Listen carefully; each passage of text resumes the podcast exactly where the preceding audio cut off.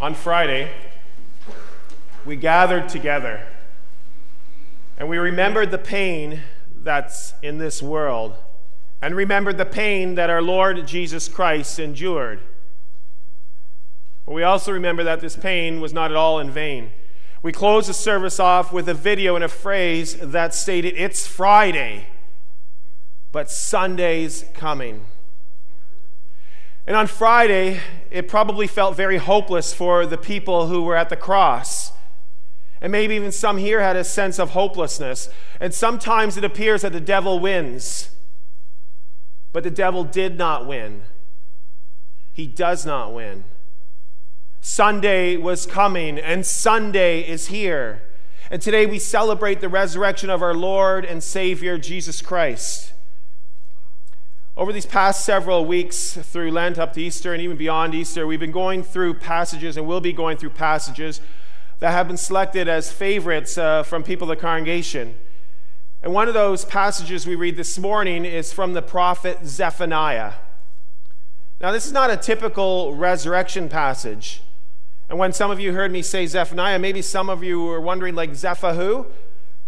But Zephaniah was an Old Testament prophet who began his prophecy to the people with warning of God's wrath, of judgment over the people. Zephaniah, if you read the beginning of his book, he's talking about sweeping away this and sweeping away that and sweeping it off the face of the earth.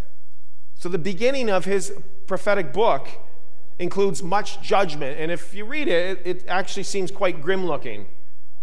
It refers to God's anger and wrath, which are real. But as we get towards the end of the book, the prophetic book of Zephaniah, there is change in his words. The prophet changes his words, God changes his words.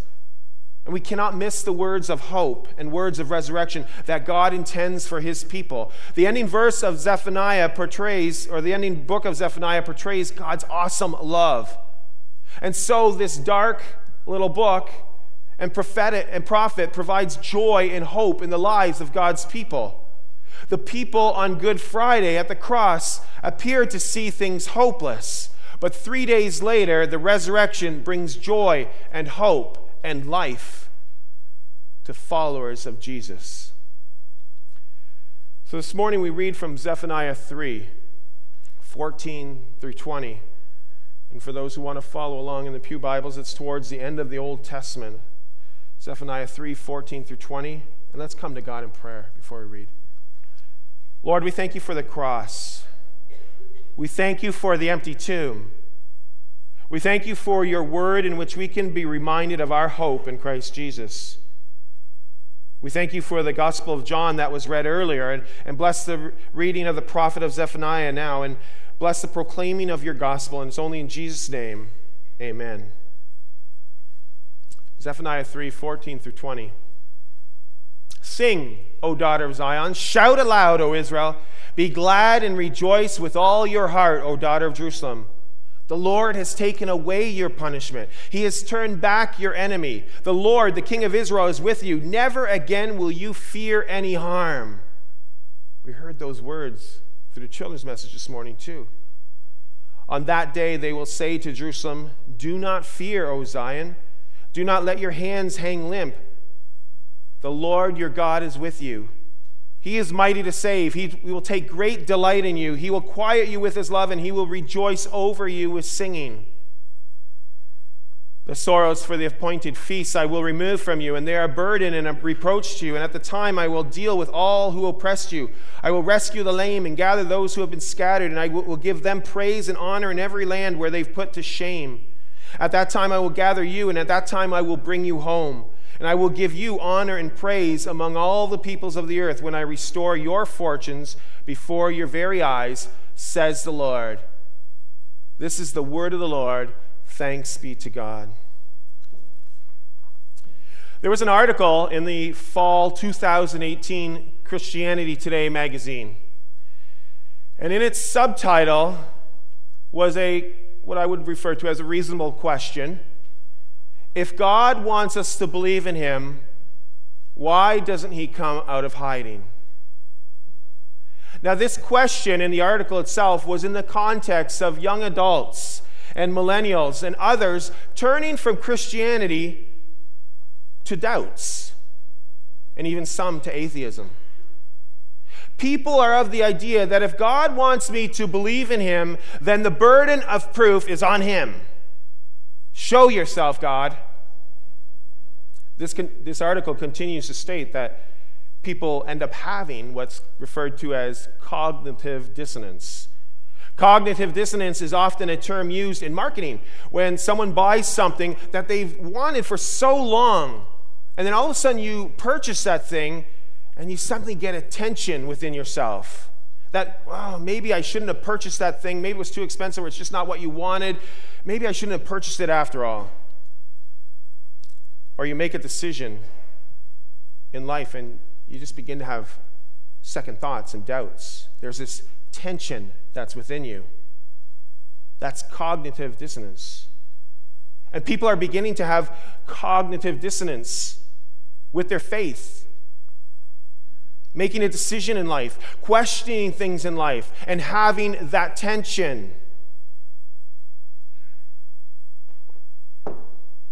Now we go back to the original question of the article of why doesn't God come out of hiding? Well, the question is making an assumption that God hides. Scripture quotes Jesus saying that God is in a secret place, Matthew 6, verse 6. Isaiah says that God hides himself, Isaiah 45, 15. So it must be okay that God hides himself. God created things in this earth he created them something so small that we cannot see them without faith. And there are other things in the universe, in the solar system, that are so big that we cannot comprehend without faith. So, God hiding himself should not be a theological problem for his people. Christianity today goes on to say that if humans are going to find God, it's not where he's going to hide, but where he chooses to reveal himself. Because scripture is also clear that God reveals himself, that he reveals himself to his people. He reveals himself to us through creation. Romans 1, verse 19. God reveals himself to us through his son, Jesus Christ. We can read this in the Gospels where we hear about the life story of Jesus and all his actions on this earth as a human. God reveals himself as Jesus coming to earth. He reveals himself as Jesus on the cross. God reveals himself to us outside the empty tomb. And God reveals himself to us on this Resurrection Sunday. And today we focus on verse 17 from Zephaniah 3. The Lord your God is with you. The Lord your God is with you. He is mighty to save. He will take great delight in you. He will quiet you with his love, and he will rejoice over you with singing. Now, Jesus is not specifically mentioned in this prophet's words. It's not directly pointing and singling out the work of Jesus in his life, but it's foretelling what God is up to and what God's work involves. And as we go through this passage, I hope that it will reveal to you God, our gracious Father, our risen Savior, and the Holy Spirit of Jesus. So God is with us. Now, when you go back to some other Old Testament prophets and even words proclaimed at the birth of Jesus, God's word over and over again emphasizes that God is with us. Matthew 1:23 we read the virgin will be with child will give birth to a son and they will call him Emmanuel Emmanuel means God with us God came down as humanity. Jesus came down as God in human form. He was revealed to his people as a man. God our father as scripture says may be in a secret place. He may be hiding. But God our father sent God our savior who is not in a secret place, is not hiding. And Jesus lived and suffered and died and rose from the dead. And over the next 40 days after his death, leading up to the ascension of Jesus Christ, in Matthew 28 20, before Jesus physically left this earth, He promised, and surely I'm with you always to the end of the age. Because he's Emmanuel, God with us. Jesus was real, and he continues to be real because he ascended into the heavens in bodily form. And Jesus remains with us, within us. He's in his church, and he is through the power of his Holy Spirit that was promised at his ascension, and it came at the time of Pentecost. Scripture cannot emphasize enough that our God is with us. Jesus reveals himself to us. He's among us, and He's right here in our midst. He is revealed to us. As this verse continues, God is with us, He is mighty to save. God is like this king leading his people into battle, except the difference is that he's gone way ahead of us and he's fighting the battle for us. He's protecting us from the enemies that we ourselves are unable to fight. And yeah, at times, as scripture says, God might be in a secret place, but he continues to work on our behalf. Verse 15 states that the Lord has taken away your punishment, he has turned back your enemy. The Lord, the King of Israel, is with you. Never again will you fear any harm. Recall last week, um, last week here we, we celebrated Palm Sunday and we celebrated Jesus' triumphal entry into Jerusalem. Now, people assumed at that time that Jesus was going to free them from the Roman enemy, but that wasn't the situation. Jesus came for something more important. He came to free his people from the enemy of sin, from the enemy of death. He came to free his people from the enemy of the devil. So we have freedom in Christ. But freedom from sin and the devil doesn't mean that we are going to be without our struggles and without our challenges in life. Because we presently continue to live in a broken world and we live with pain, we live with suffering, we live with sin. And the Good Friday worship service a couple days ago emphasized that pain and the suffering in this world. It emphasized the pain that our Lord and Savior went through and how humanity can possibly treat one another the way they did with Jesus. And you know what? The treatment would be no different today. And despite our sins and the sins of the world in all circumstances, God is watching over us. He's with us, He's protecting us, He's taking care of us. He has fought and defeated the enemy for us. Jesus Christ is mighty to save. He came to save us from our sins with the purpose of seeking and saving the lost.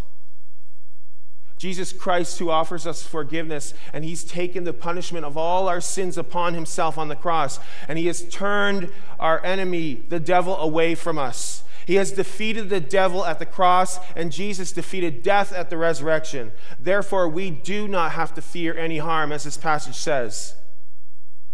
Our risen Savior, Jesus Christ. He is mighty to save. And then this verse continues on God delights in you. God delights in you. He quiets you with his love. He rejoices over you with singing. Now, often people feel that God is a God of judgment only. And there's no doubt that judgment will take place. As mentioned, the beginning of Zephaniah is one of judgment. And Zephaniah is clear. It talks about Judgment Day. It will happen. People will be judged before God. And today is Resurrection Sunday, which means that we've already celebrated. Yes, and we can say we celebrated. We remembered Good Friday, but we celebrated Good Friday. For those who believe in Christ Jesus, know and have the assurance that all our sins have been taken upon him, have been taken upon Jesus at the cross. So when it comes to Judgment Day, the sinner is going to be a saint. The sinner will appear blameless before God. God delights in you. A follower of Jesus Christ need not fear Judgment Day. We're all sinners, but if you love the Lord, Jesus Christ came to seek and to save the lost. Respond to him in faith. God quiets you with his love. In our lives, there's going to be times of anxiety, times of struggle, perhaps loneliness. Yeah, addictions and broken relationships, financial, physical, mental struggles. You know, there's just so much stuff going on in the lives of God's people right now. And even when Scripture says, do not fear, there continues to be fear among us and discouragement. Then we read this verse again God is with his people, and he's mighty to save, and he delights in you, and he quiets you with his love. He calms us, he assures us. Verse 16, we read, Do not let your hands hang limp. Just picture somebody now, kind of with limp hands, someone who's just kind of just standing there someone who's kind of lethargic and, and really discouraged, someone who's in a period of despair or anxiety. I, I kind of think of Eeyore from the Winnie the Pooh movie or the books. Perhaps even questioning the reason to live. And you can tell by their posture. And this is the reality of life that some people are in, that we live in. This is real for people. And even in times of displacement and despair and discouragement and doubt, our God is still with us. And God quiets you. And He comforts you with His love. Zephaniah 3:19 God's plan for us God's plans for us are to remove those who oppress his people God's plans for us are to rescue his people. And God has done this through the birth and death and resurrection of our Lord and Savior. And God will continue to work out his plans as we await the second coming of Jesus Christ. That's the hope and the assurance that followers of Christ, that believers in Christ have. And finally, God will rejoice over you with singing. Our God likes singing. Worship is about giving God all praise and honor. And one way that we can praise God is through our singing. And in this passage, though, God is singing over us. Verses 19 and 20, it's stated twice that God will give us praise and honor, and he will rejoice over us with singing. God will lift up his people to an honorable position so that the enemies can see what God has done and what God continues to do. Now, we don't let this praise and honor go to our heads because, again, we are all sinners and we all have fallen short. But God has given his people value because of what Christ has done for us on the cross and through the empty tomb. And God is rejoicing. He's rejoicing with us, but He's rejoicing over us. And glory be to our God and Father in heaven. So, how do we respond? How do we respond to our God? Well, we can celebrate. As believers, we celebrate and rejoice because we are no longer victims of sin and the devil. We are victors through our Lord Jesus Christ sin and death have been conquered. Our God is mighty to save. And as God reveals himself to us through the cross, through the resurrection, through his word, through creation, may we believe and have hope and have faith of all that God has done for us through his son, Jesus Christ. So when there are times that you may feel God might be in his secret place, and maybe that then feels a little distant from you,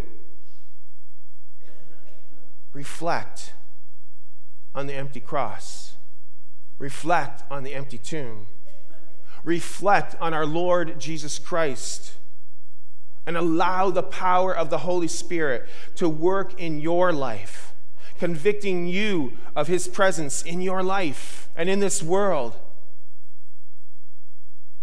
Jesus Christ has brought in a whole new life for God's people through the resurrection. And the resurrection of Jesus Christ doesn't just make a difference for us today, but each and every day of our life. As God continues to always be with us, as God continues that He is the God who is mighty to save. The empty tomb, uh, the empty cross and the empty tomb become an empty life for those who do not believe. So people believe, have faith, because for those who believe, the empty cross and the empty tomb become a full life in Christ, and there is no fear of judgment. That old rugged cross that we approach on Good Friday becomes a new abundant life on Easter Sunday and throughout our life. And eternal life is guaranteed for those who have faith in Christ. Today, you've come to church because God has called you to be here. God has drawn you into his presence today to experience the forgiveness of sins through the cross and the abundant new life through Christ's resurrection. And God has given his grace and his love freely and abundantly to us. Forgiveness of sins, salvation, and eternal life is nothing that we can do on our own. God has revealed himself to you today. People of God, respond in faith to him today. The Lord your God is with you. He is mighty to save. He will take great delight in you. He will quiet you with his love, and he will rejoice over you with singing. Jesus is risen. He is risen indeed. Amen.